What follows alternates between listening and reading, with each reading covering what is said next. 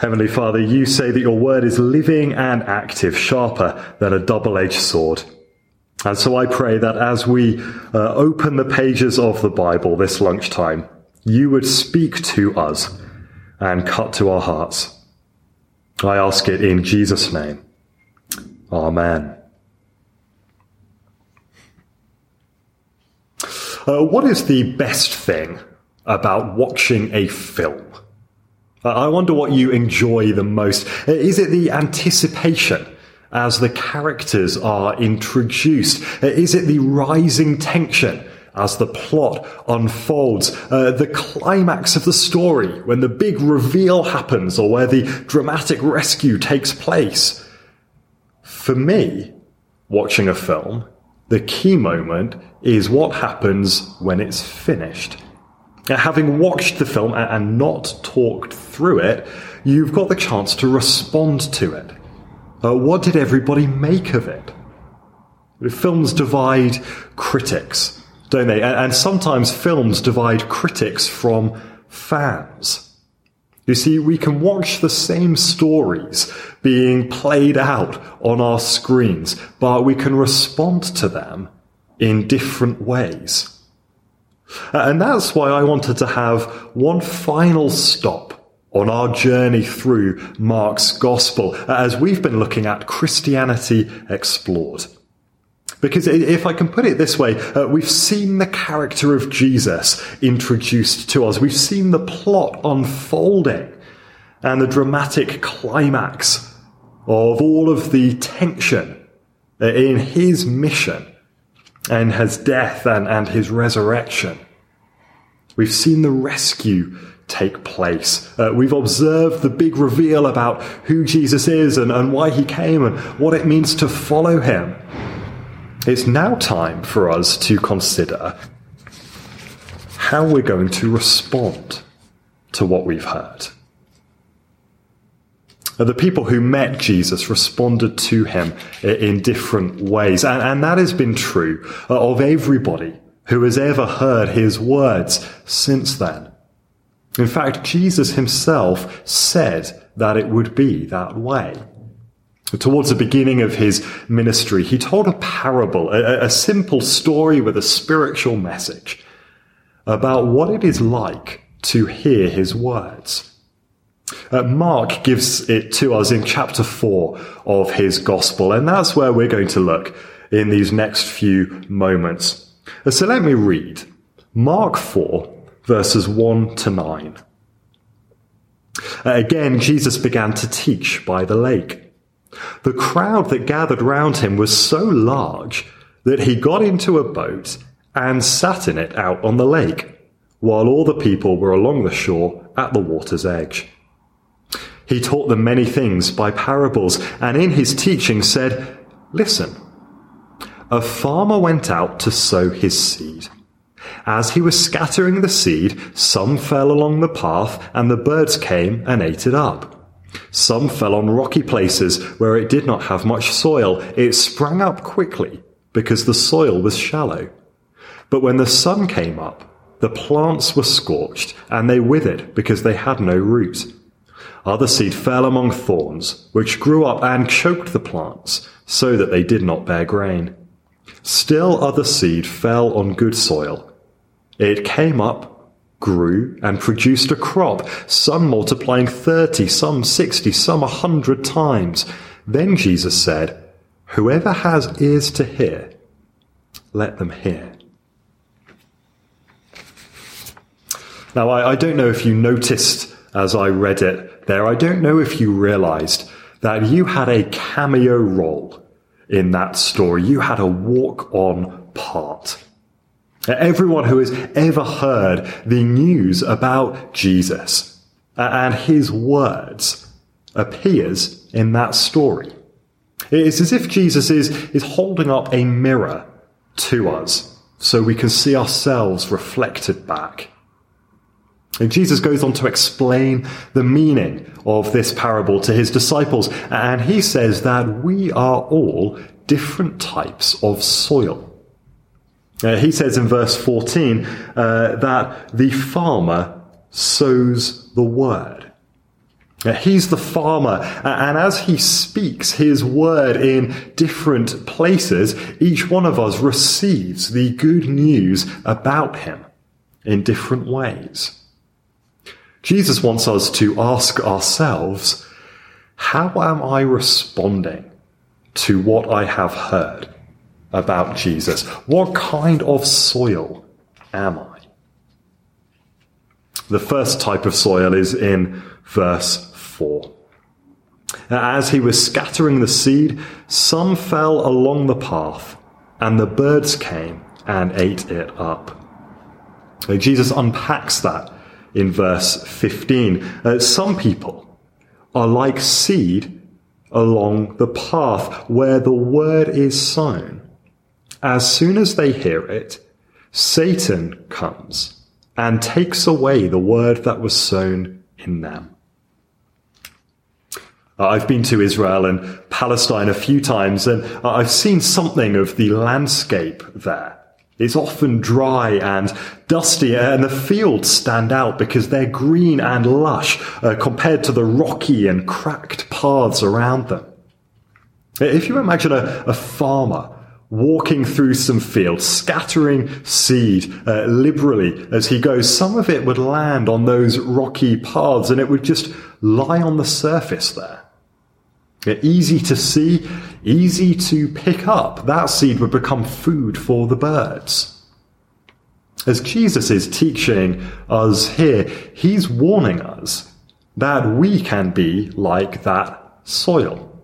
His words can land on us and bounce off the surface and never really go in. Jesus warns us not to be naive. You see, when Jesus is busy spreading his word, he's not the only one who's active. He says as soon as people hear his word, Satan comes in and tries to take away the word that was sown in them.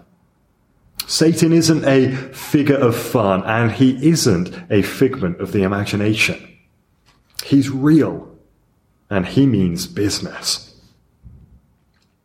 Uh, there's a sign up at a number of seaside locations that says, beware, thieves go to the beach too. And that's something of the warning that Jesus gives in these verses here. Uh, that we might have our guard down and think that we're for a nice day out when Jesus speaks to us. But that won't stop the devil himself coming and trying to pickpocket us. He'll want to snatch away Jesus' words as soon as we've heard them, before we've even noticed. He's at his happiest, the devil, when we dismiss the claims about Jesus without investigating them fully further for ourselves. He's pleased when we get distracted by other things. We move on to other things in our minds when we've heard something in the Bible. Uh, and then we go on with our day. He's delighted when he hears the big bang. Uh, do you know what that is? That's uh, when you've been reading the Bible or, or hearing a talk from the Bible, uh, and then it comes to an end, uh, and then you can hear the Bible banging shut like that. Uh, and it's out of sight, out of mind, and we forget that we've ever heard anything. Our thoughts can shut when we shut the Bible. Well, that's what the devil wants. He doesn't want us to keep these things in mind or to let them move down to our hearts. He wants to snatch them away. But if you guard your valuables, you don't need to be a victim. Uh, the second soil is a little bit uh, different. That comes in verses 5 and 6. Uh, some fell on rocky places where it did not have much soil. It sprang up quickly because the soil was shallow. But when the sun came up, the plants were scorched and they withered because they had no root. Uh, in verses 16 and 17, Jesus fleshes out his meaning there. Others, like seed sown on rocky places, hear the word and at once receive it with joy. But since they have no root, they last only a short time. When trouble or persecution comes because of the word, they quickly fall away. And Jesus is so honest. It's one of the reasons why uh, he's so good to listen to. He doesn't pretend that it will always be easy to follow him. He warns us that it will cost us to live his way in his world. It will feel like dying to ourselves, to turn away from our sin, and it will put us at odds with those around us. Jesus himself was rejected by his contemporaries, and he tells us not to expect any different ourselves. There can be a honeymoon period where people first start trusting in Jesus. Uh, but when that honeymoon period ends and the trouble begins, some find themselves walking away from Jesus. That's why it's important to know up front that Jesus calls us to a costly discipleship. Uh, that being for what Jesus is for and against what Jesus is against will at times be difficult. For some, that initial faith is shallow and is short lived. They haven't truly counted the cost of following Jesus for themselves. There's a third type of soil, which Jesus introduces in verse 7. Other seed fell among thorns, which grew up and choked the plants, so that they did not bear grain. And he spells that out a bit more in verses 18 and 19. Uh, still others, like seed sown among thorns, hear the word. But the worries of this life, the deceitfulness of wealth, and the desires for other things come in and choke the word, making it unfruitful. And this points us to an important truth about ourselves. Our hearts are a battleground.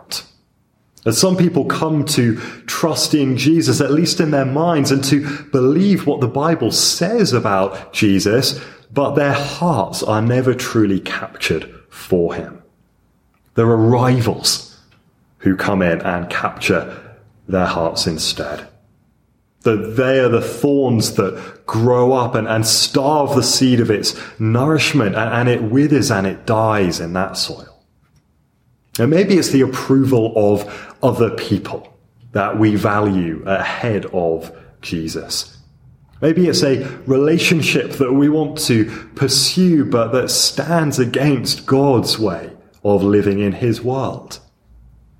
Maybe it's a love of money or the things that money can buy us, or the sense of security that money seems to give us, which we start to put first, and Jesus second. The end result is the same in each case. Uh, those other things become first for us, and Jesus is pushed down our order of importance until he's forgotten about altogether. We just give him our leftovers if we find our treasure elsewhere, then Jesus just gets our loose change.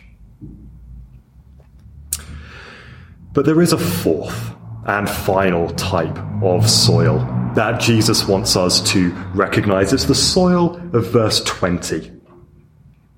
Uh, others, like seed sown on good soil, hear the word, accept it, and produce a crop some 30, some 60, some 100 times what was sown.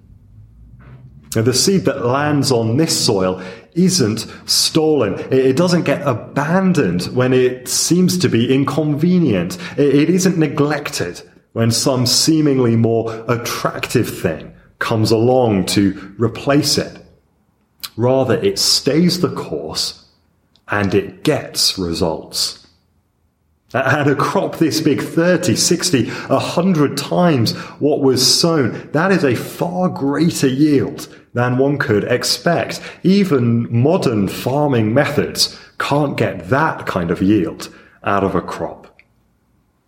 This is pointing to a miracle here. This is Jesus' word doing what only God can do, growing and reaching a bumper harvest. That's what happens when Jesus' words are heard and taken to heart. They're not just understood, but they become for us the best news we have ever heard. If we hear the good news about Jesus, if we see who he is and we see why he came and we see what it means to follow him and that delights us, well, we will have found that Jesus is the greatest treasure that this world affords. Forgive me for getting sentimental here, but, but, but think back to your early childhood and that teddy bear or that cuddly toy that you were never seen without. Everyone's got that one cuddly toy that stays in their memory fondly for life. I had a cuddly toy called Little Grey because he was little and he was grey and I was unimaginative. Uh, he slept in my bed and, and he sat next to me on the sofa when I was watching TV. He went everywhere with me. And in those early years of life, he meant more to me than money or uh, other possessions did. You could say that he was my treasure. And that's the sort of thing that Jesus means as he speaks about himself here. It's not simply having something to hold on to from time to time, but rather having something to cling to and to carry with you wherever you go. And this parable that Jesus teaches here in Mark chapter 4, it is about transformation as well. Uh, because you might feel that your heart is dry or, or arid. You might feel that it's damaged or unproductive. But Jesus promises here that his word bears fruit. The seed grows in us and it yields a crop, a bumper harvest. Things change when we truly come to trust and follow Jesus. The Bible tells us that he takes up residence inside us by his Holy Spirit and he gets to work changing us, making us more like Jesus. He changes our, our desires uh, and our actions. It's a work that only He can do. And often it starts small, but it grows. In fact, Jesus often uses the image of seeds growing to represent what it is like to know and follow Him. Uh, there's a few in this chapter, but here's just one more of them. From Mark chapter 4, verse 30. Uh, again, Jesus said, What shall we say the kingdom of God is like? Or what parable should we use to describe it? It is like a mustard seed, which is the smallest of all seeds on earth. Yet when planted, it grows and becomes the largest of all garden plants, with such big branches that the birds can perch in its shade. This good news about Jesus seems at first small and insignificant. It sounds weak and unimpressive to many who hear it. But it grows in those who trust in Jesus. And one day it will fill the whole earth. And the question we're left with is whether we will come into its shade whether we will respond to Jesus' words with repentance and faith, whether we will heed his call to follow him wherever he calls us to go. Jesus doesn't speak to us so that we will have the right answers to the pop quiz of religious beliefs. He's got a much more personal agenda than that. He went to the cross to die in our place for our sin so that we could be in a right relationship with God. He rose from the dead to offer us new life to change our lives now and to lead us into eternity with Him. He went to the cross so that the way to God could be open, so that we can enjoy life with Him forever if we trust in Him. Jesus wouldn't have told this parable here if it was going to be easy.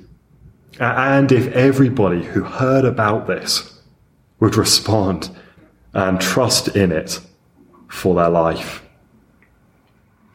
So Jesus asks us, and here's where we've got to end Have you been listening? Have you been listening? And perhaps you have. And if you have, then perhaps you would like to pray a prayer, the sort of prayer that, well, any Christian can pray and does pray. There is a prayer that God will work in us to help us to trust in Jesus and to persevere that we might bear a bumper harvest. So I'm going to say a word of prayer, and you might want to echo this eh, in your heart. Lord, I am convinced of and convicted by my sin. I am sorry for rebelling against you in your world. Thank you for sending Jesus to die on the cross in my place.